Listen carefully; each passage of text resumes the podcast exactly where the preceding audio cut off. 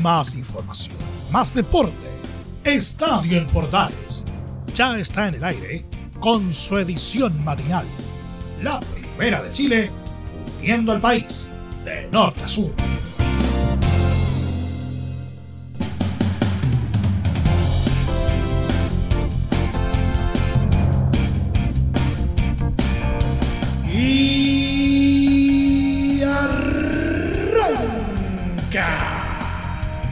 Señoras y señores, ¿cómo les va? Muy buenos días. Bienvenidos una vez más. Bienvenidos al show.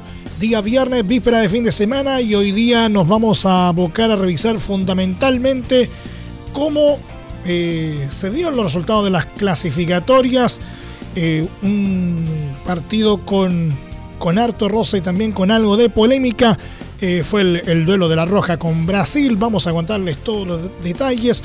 Cómo queda la tabla y qué es lo que se viene eh, de aquí al próximo duelo, porque la acción continúa el día domingo, así que vamos a estar revisando lo que se llama la clasificatoria a fondo.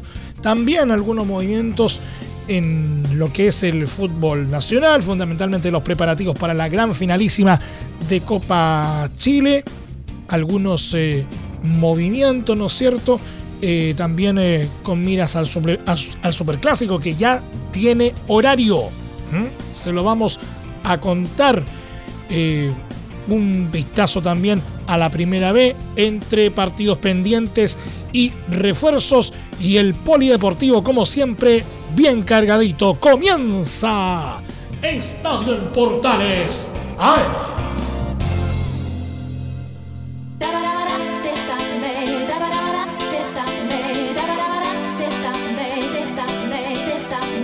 Desde el máster central de la Primera de Chile, uniendo al país de norte a sur. Les saluda Milo Freixas. Como siempre, un placer acompañarles en este horario.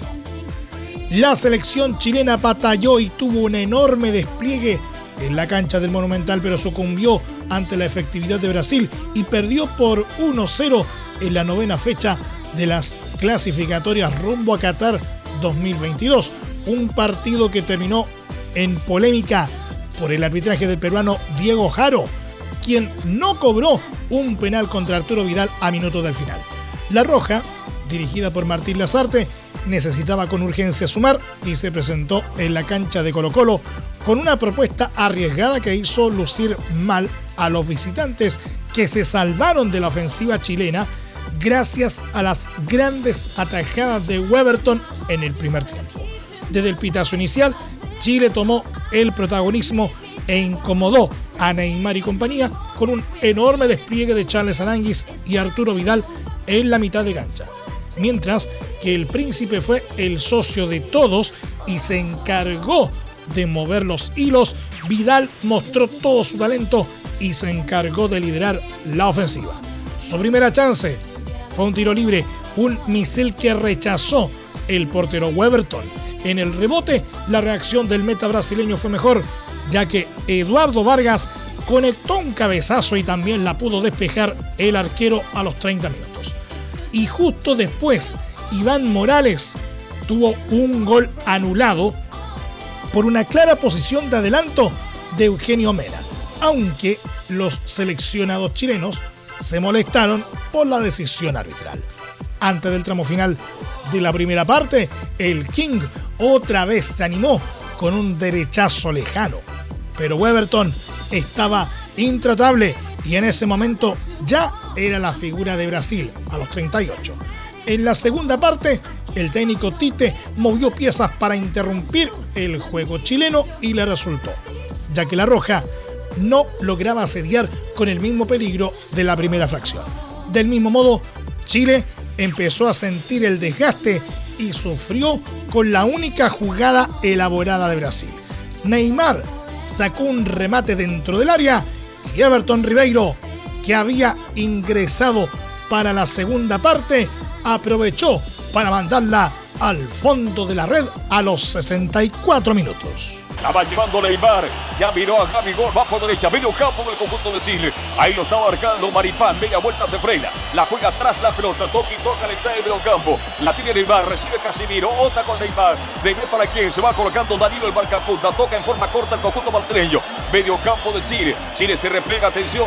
Se viene Danilo. Intenta avanzar por la banda derecha. Buena maniobra. Saca el centro corto. Balón dentro del área. Gran pared. Neymar le mató. Brillante, bravo. Insiste el portero. Gol brasileño. Gol de Ribeiro. Gol.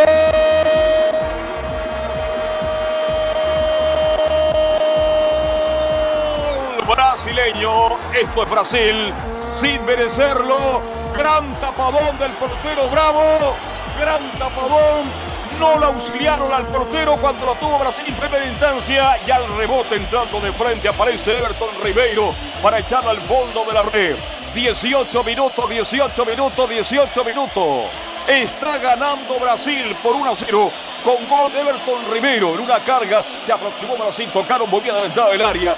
Llegó el punto, remató Neymar, le quedó el, rebote justamente a Everton Ribeiro, que un remate frontal derrotó absolutamente al portero Bravo. Uno para Brasil, cero para Chile, marcó, marcó Everton Ribeiro. Uno, Brasil uno, Chile cero.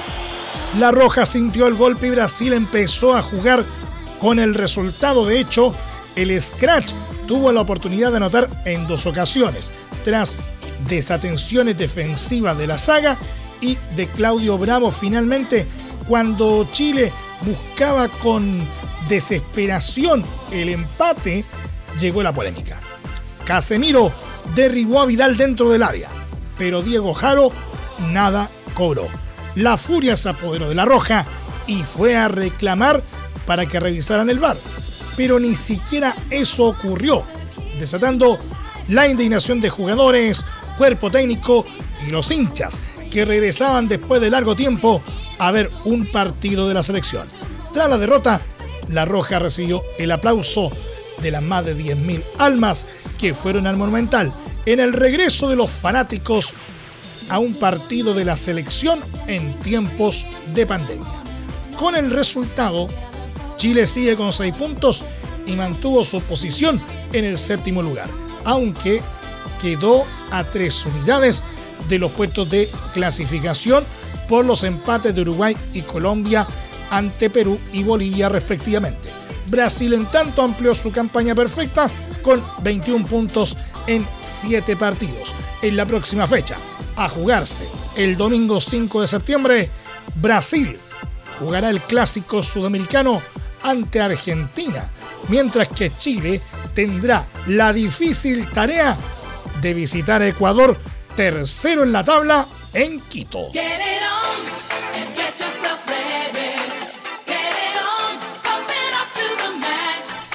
Bolivia reaccionó a tiempo y salvó un empate 1 a 1 ante Colombia en La Paz por el inicio de la novena fecha de la clasificatoria rumbo a Qatar 2022. El primer tiempo comenzó con los locales teniendo el protagonismo y a los 15 Ervin Saavedra probó con un peligroso remate. La selección dirigida por Reinaldo Rueda comenzó a adelantarse y a los 32 minutos el atacante Roger Martínez se creó una clara ocasión, pero no estuvo fino en la definición. Los colombianos también pasaron susto a los 34, cuando el arquero David Ospina fue sorprendido por un tiro de un compañero que casi comete autogol. Antes del final del primer tiempo, a los 40 Martínez tuvo una nueva ocasión con un cabezazo y el arquero Carlos Lampe estuvo notable. En el complemento a los 54, el ingresado Andrés Andrade tuvo una clara aproximación, pero definió muy mal ante la salida de Carlos Lampe. Los bolivianos intentaron reaccionar con un remate de Ramiro Vaca a los 60 y otro aviso de Rodrigo Ramallo a los 65.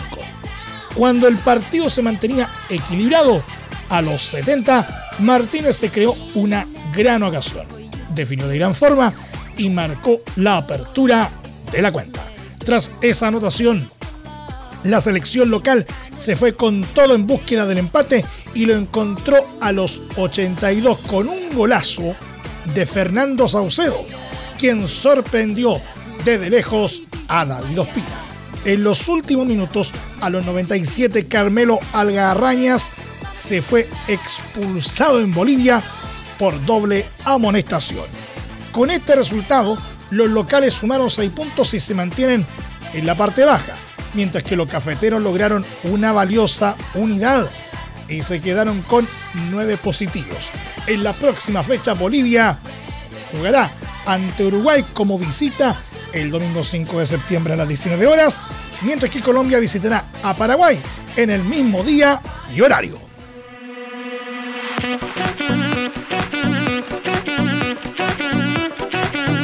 Ecuador superó por 2 a 0 a Paraguay en el estadio Rodrigo Paz Delgado de Quito e inspiró miedo de cara al duelo del próximo domingo ante Chile por las clasificatorias sudamericanas rumbo al Mundial de Qatar 2022.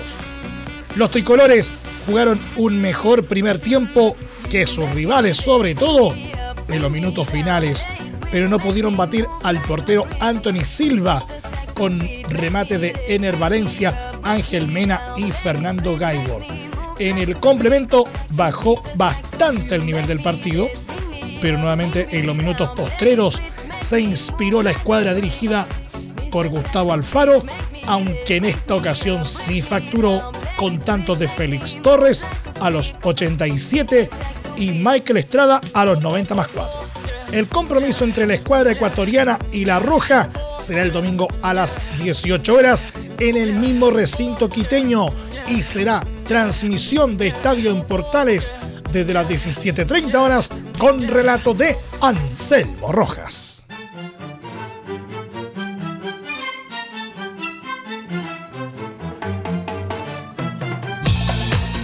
Argentina derrotó por 3 a 0 a Venezuela en el Estadio Olímpico de la Universidad Central en Caracas y se consolidó como líder de las clasificatorias sudamericanas rumbo al Mundial de Qatar 2022. Los trasandinos jugaban su primer compromiso tras haber sido campeones de América tras 28 años y lo hicieron mostrando un gran nivel. En un compromiso que se condicionó en la primera fracción con la expulsión de Luis Martínez, quien había entrado siete minutos antes, luego de una criminal patada sobre Lionel Messi.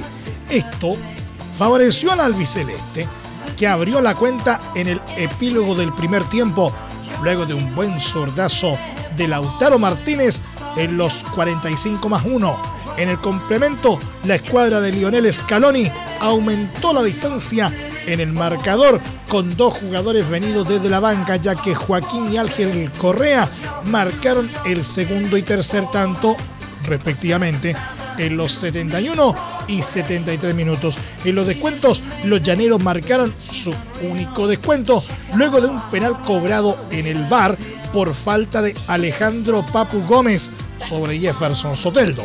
El propio ex Universidad de Chile definió de forma extraordinaria, picando el balón a Lopanenka. En la próxima fecha, Argentina visitará a Brasil en Sao Paulo, en tanto que Venezuela hará lo propio frente a Perú en Lima, ambos partidos este domingo.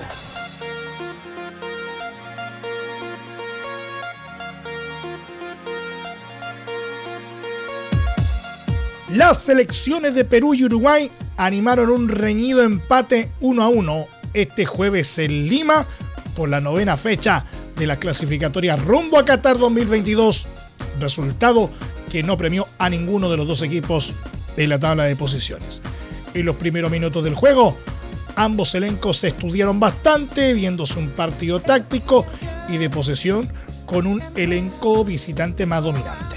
Así, fueron los que tuvieron la primera ocasión de riego cuando en los 16 Brian Rodríguez debió el balón del arco rival con un remate de distancia.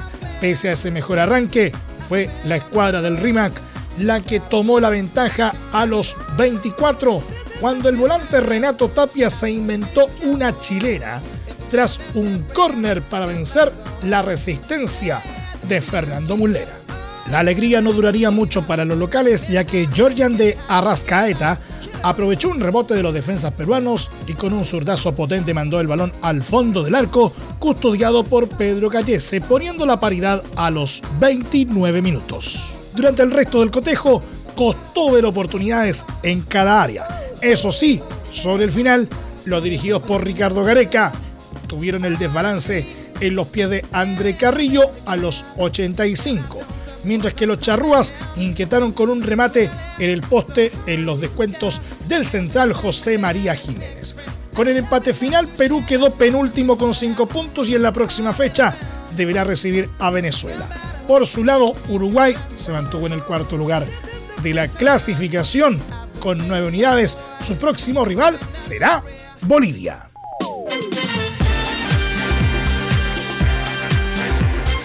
Tras estos resultados, la tabla de posiciones entonces queda de la siguiente manera. Primero Brasil con 21 puntos, campaña perfecta. Segundo Argentina con 15. Tercero Ecuador con 12 unidades. Cuarto Uruguay con 9 puntos. Quinto en zona de repechaje por el momento está Colombia con 9 puntos. Sexto Paraguay con 7 séptimo Chile con 6, octavo Bolivia con 6, noveno Perú con 5 unidades y Venezuela último de las clasificatorias con solo 4 unidades. Entre marco grande y marco chico, media vuelta y vuelta completa. Escuchas Estadio en Portales en la Primera de Chile, uniendo al país de norte a sur.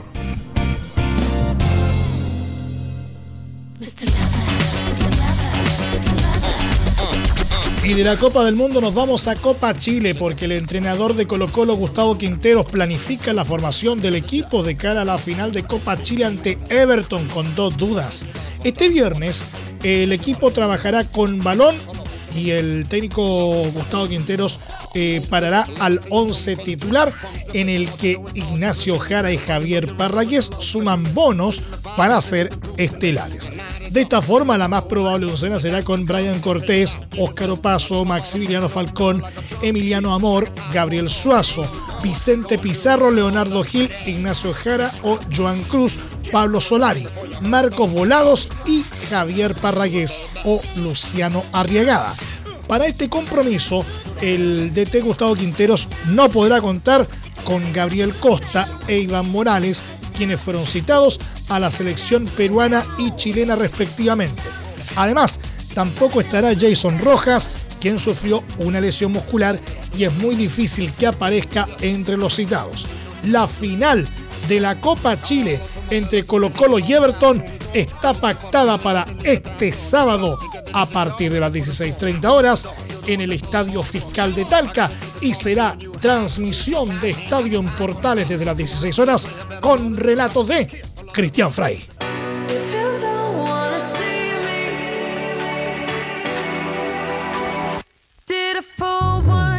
Y el superclásico entre Universidad de Chile y Colo Colo por la fecha 22 del Campeonato Nacional ya tiene fecha y hora confirmada para jugarse en el Teniente de Rancagua. La ANFP, a través de su sitio web, informó la programación del duelo que quedó fijado para el próximo domingo 26 de septiembre a las 16 horas en Rancagua, donde los estudiantiles han hecho de local desde marzo de este 2021. En la primera rueda, el cacique se impuso por 1-0 en el Estadio Monumental, gracias al solitario tanto de Leonardo Gil, que le permitió a los salvos mantener la paternidad de no conocer derrotas ante su archirrival en el reducto de Macul desde 2001. Antes del Superclásico, Universidad de Chile debe enfrentar este lunes 6 de septiembre a Deportes La Serena y el lunes 13 visitar a Unión Española. Por su parte, Colo Colo visitará a O'Higgins el miércoles 8 de septiembre y recibirá a Everton el martes 14. Además de disputar este sábado la final de Copa Chile frente a los ruleteros en Talca.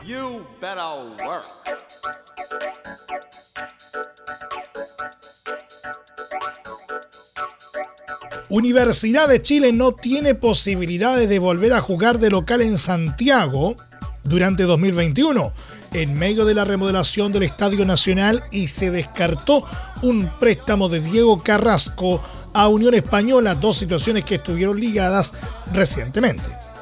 Durante los últimos días se habló de una posible localía de los azules en el Estadio Santa Laura, en desmedro del Estadio El Teniente de Rancagua, donde actualmente recibe a sus rivales, y que una supuesta sesión de Carrasco a los hispanos iba a ser parte del pago del arriendo del recinto.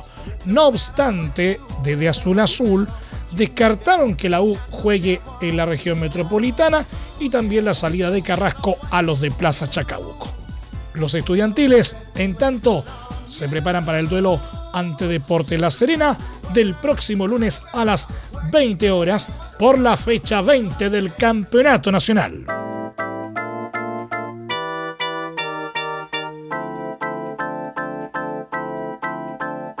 Rápidamente un vistazo a la primera B. Fernández Vial superó por 3 a 0 a Barnechea en duelo de la fecha 18 de la primera B y volvió a escalar en la tabla de posiciones del campeonato de ascenso. El argentino Gustavo Gotti a los 44, Carlos Sepúlveda a los 61 y Kevin Harbattle a los 65 anotaron para el elenco ferroviario.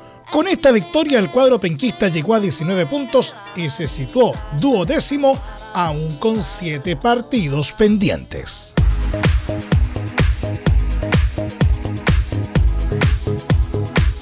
Coquimbo Unido anunció este jueves la incorporación del experimentado volante chileno Rodrigo Millar, quien vuelve al fútbol de nuestro país tras una dilatada trayectoria en México.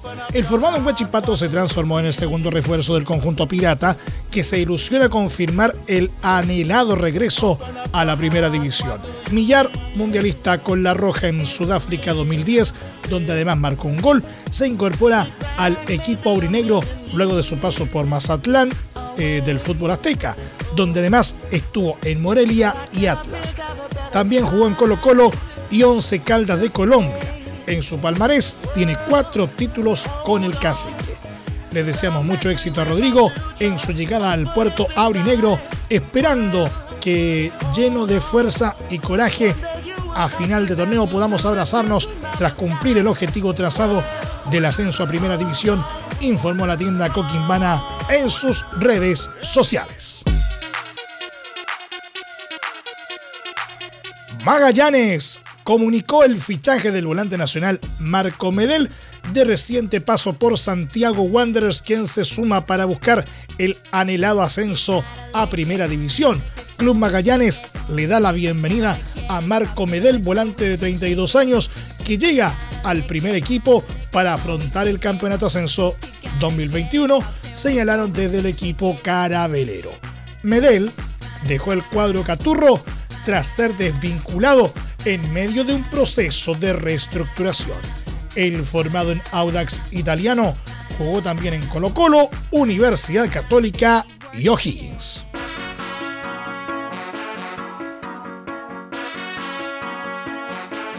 Nos vamos al polideportivo. El tenista chileno Tomás Barrios, 172 de la ATP, no pudo extender su buen momento en el Challenger de Mallorca, España, y quedó eliminado en octavos de final tras sufrir una remontada ante el belga Michael Geretz, número 316. Barrios comenzó ganando pero el europeo se terminó llevando el compromiso por parciales de 4-6, 6-2 y 6-1 en 2 horas y 10 minutos. Pese a la caída, su triunfo en la ronda anterior le permitirá subir cerca de 10 lugares en el ranking que se actualizará el próximo 13 de septiembre. El próximo desafío para el chillanejo será el Challenger de Sevilla, que se disputará entre el 6 y 12 de septiembre. El golfista nacional Joaquín Niemann no tuvo un buen arranque en el Tour Championship, certamen que pone fin a la temporada 2021 del circuito PGA al terminar con dos golpes sobre el par. En un torneo que tiene reglas particulares, Neiman inició con una tarjeta de más uno debido a su puesto 26 en el ranking de la FedEx Cup. El chileno, en lugar de mejorar, empeoró su registro debido a dos boogies en los dos primeros hoyos que solo pudo contrarrestar con un birdie en la sexta bandera. En el hoyo 17 volvió a fallar quedando momentáneamente ante penúltimo. El Tour Championship entrega el mejor premio de la temporada, 15 millones de dólares, y el derecho a disputar el torneo que se desarrolla en el East Lake Golf Club en Atlanta. Lo tienen solamente los mejores 30 jugadores del año.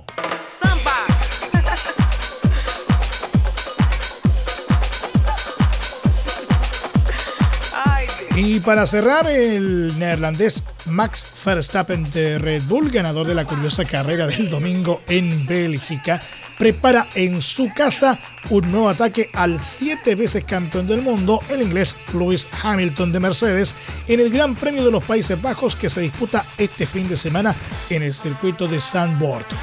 El mundial que, entre comillas, cerró por vacaciones tras una carrera loca y accidentada en Hungría, en la que el francés Esteban Ocon de Alpine logró su primer triunfo en Fórmula 1 y Hamilton recuperó el liderato que Verstappen le había arrebatado cinco carreras antes en Mónaco, se reanudó el domingo en el esperpento en el que derivó el Gran Premio de Bélgica bajo el diluvio de Spa-Francorchamps, donde solo se corrieron dos vueltas y los pilotos recibieron la mitad de los puntajes que el reglamento dicta.